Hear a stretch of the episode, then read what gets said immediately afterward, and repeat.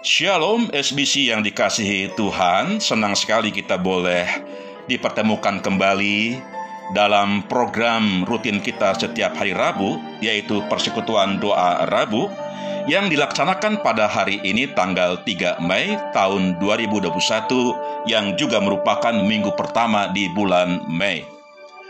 Puji nama Tuhan, terima kasih kepada Dia Allah yang hidup, yang sampai saat ini memberikan kesempatan kepada kita untuk boleh melayani sebagai para pendoa syafaat. Saya sungguh mengapresiasi setiap kesetiaan, komitmen Bapak Ibu Saudara sekalian. Melalui persekutuan doa ini, kita akan sungguh-sungguh memiliki kesepakatan dalam doa, memiliki satu beban pergumulan bersama untuk menaikkan doa-doa syafaat kita. Karena itu mari kita akan siapkan hati kita sepenuhnya dan kita datang kepada Bapa kita di sorga. Bapa sorgawi, Bapa yang baik, Bapa yang kami muliakan, Bapa yang kami sapa puja dalam nama Tuhan Yesus Kristus. Kami sungguh menaikkan pujian syukur untuk kesempatan istimewa yang Tuhan karuniakan pada hari ini. Tuhan menolong kami di sepanjang kami boleh melayani jemaat kami melalui doa syafaat pada hari ini. Tuhan, pakai kami sekalian tanpa terkecuali. Layakan kami, kuduskan kami, dan perkenankan kami untuk dapat menikmati suasana hadirat Tuhan. Bahkan berkenan diizinkan juga untuk dapat melihat kemuliaan Tuhan dinyatakan melalui persekutuan doa ini. Karena itu, tuntun kami, pimpin kami. Dalam nama Kristus Yesus kami menaikkan doa, pujian dan syukur kami. Haleluya. Amin. Jemaat yang dikasihi Tuhan, sebelum kita menaikkan pokok-pokok doa syafaat kita, mari seperti biasa kita akan merenungkan satu bagian firman Tuhan yang pada hari ini mengambil judul Allah mencari dan memanggil manusia. Dengan dasar firman Tuhan diambil dari Kejadian pasal tiga ayat delapan sampai dengan ayat yang kesepuluh. Kejadian pasal yang ketiga ayat delapan sampai dengan ayat yang kesepuluh. Mari kita akan baca bersama-sama. Demikian bunyi firman Tuhan. Ketika mereka mendengar bunyi langkah Tuhan Allah yang berjalan-jalan dalam taman itu pada waktu hari sejuk, bersembunyilah manusia dan istrinya itu terhadap Tuhan Allah di antara pohon-pohonan dalam taman. Tetapi Tuhan Allah memanggil manusia itu dan berfirman kepadanya, "Di manakah engkau?" Ia menjawab, "Ketika aku mendengar bahwa engkau ada dalam taman ini, aku menjadi takut karena aku telanjang. Sebab itu aku bersembunyi." Saya percaya setiap pribadi kita hafal dengan cerita dalam Kejadian pasal tiga ini. Satu peristiwa bersejarah di mana manusia jatuh dalam dosa karena melanggar perintah Allah. Jemaat yang terkasih, Tuhan Allah memiliki satu kerinduan yang sungguh besar untuk berelasi secara akrab dengan manusia. Itulah salah satu alasan mengapa manusia diciptakan sebagai makhluk yang segambar dan serupa dengan Dia. Bahkan Tuhan Allah menghembuskan napas hidupnya dalam diri manusia, memberkati serta memberikan bumi dengan segala isinya untuk dikelola dengan baik oleh manusia. Jemaat yang dikasihi Tuhan, ketika manusia diciptakan, tentu Allah memiliki rancangan yang sungguh indah bagi manusia. Pada awal penciptaan, semuanya memang berjalan dengan baik. Manusia dan istrinya itu diizinkan tinggal di Taman Eden. Tempat itu terkadang disebut juga sorga karena memang adalah tempat yang sangat indah. Manusia itu, yaitu Adam dan Hawa, memiliki semua yang diinginkan hati mereka dan mereka tidak kekurangan apapun. Manusia dan istrinya diizinkan untuk makan apapun yang dihasilkan di dalam taman itu, dengan satu pengecualian tentu saja. Di tengah taman ada pohon tertentu yang buahnya tidak boleh mereka sentuh dan mereka makan.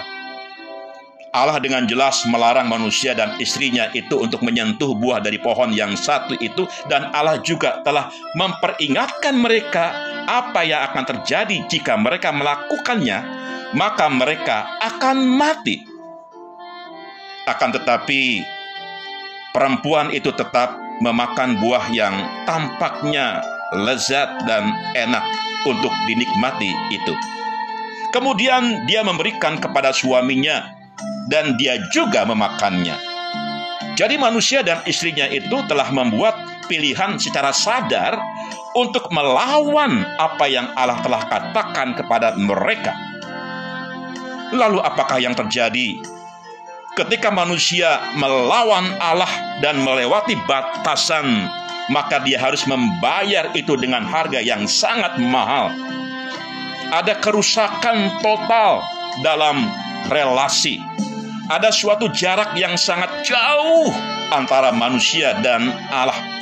Manusia terpisah dari Allah sehingga merasa begitu sangat terasing. Karena itu manusia mulai bersembunyi, takut, malu, dan menjauhkan diri dari Allah. Ada suatu jurang yang begitu sangat dalam antara Allah dan manusia karena dosa dan pelanggaran mereka. Jemaat yang dikasihi Tuhan, kisah dalam Kejadian pasal tiga ini bukan hanya tentang dua orang pertama dalam kisah penciptaan. Sebenarnya kisah ini pun menunjukkan apa yang terjadi setiap hari ketika kita melewati suatu batasan dan menyerah kepada kesenangan kita sendiri. Ada banyak hal yang rusak, misalnya hubungan sesama manusia satu dengan yang lain. Manusia dan istrinya mulai saling menjatuhkan, saling menyalahkan. Laki-laki dan perempuan malah menjadi saingan atau musuh. Manusia satu dengan yang lainnya menjadi musuh. Inilah benih segala dosa dan kejahatan, benih daripada keterasingan, benih perpisahan antara Allah dan manusia. Kita mungkin berpikir bahwa Allah yang Maha Kuasa dan Maha Tahu itu boleh saja atau dapat saja membinasakan manusia dan istrinya itu karena mereka telah melanggar perintahnya. Namun perhatikan baik-baik, Tuhan Allah tidak melakukan hal itu. Tuhan Allah tidak menghancurkan manusia itu. Daripada menghancurkan manusia dan memulai lagi dari awal, Allah justru berinisiatif mencari manusia, memanggil manusia. Allah sungguh mengasihi manusia dan ingin menjalin relasi kembali dengan mereka. Perhatikan, kalau kita melihat dalam ayat yang kedelapan sampai dengan ayat yang kesepuluh yang kita baca bersama-sama tadi. Manusia dan istrinya itu bersembunyi, tapi Tuhan Allah memanggil manusia itu. Di manakah engkau? Ini adalah pertanyaan pertama dalam Alkitab. Dan panggilan manusia yang pertama, Adam, atau artinya manusia. Di manakah engkau, manusia? Pertanyaan ini memang dapat disimpulkan secara harfiah. Di manakah engkau menyembunyikan dirimu, hai manusia? Tapi juga bisa berarti dalam arti kiasan bagi kita sekalian. Di manakah engkau, S B C? Bagaimanakah keadaanmu, S B C? Mengapakah engkau bersembunyi?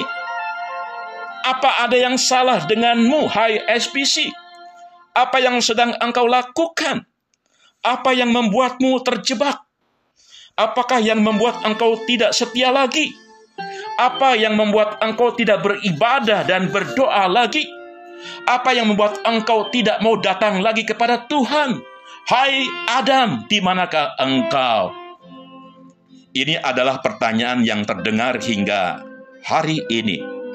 Ini adalah suatu pertanyaan yang relevan bagi setiap manusia dewasa tentang tanggung jawabnya. Tuhan Allah ingin agar manusia dan kita sekalian mempercayakan diri kepadanya dalam setiap hal. Pertanyaan dari Allah, di manakah engkau? Ini menunjukkan kerinduannya yang besar agar manusia atau kita sekalian kembali kepadanya. Ini menunjukkan pula betapa besar kasihnya dan ingin agar relasi kita dengan Allah boleh kembali diperbaharui dan terjalin kembali. Jemaat S B C yang dikasihi Tuhan, karena berbagai alasan dan kesibukan, apakah ada di antara saudara pada saat ini sedang bersembunyi dari Allah? Kalau memang ada, mari dengarkanlah Dia memanggil, di manakah engkau? Mengapa engkau tidak mau beribadah dan berdoa lagi? Mengapa engkau tidak mau bersekutu lagi? Mengapa engkau tidak mau melayani lagi? Mengapa engkau bersikap masa bodoh? Mengapa engkau meninggalkan Tuhan? Dan seterusnya, dan seterusnya.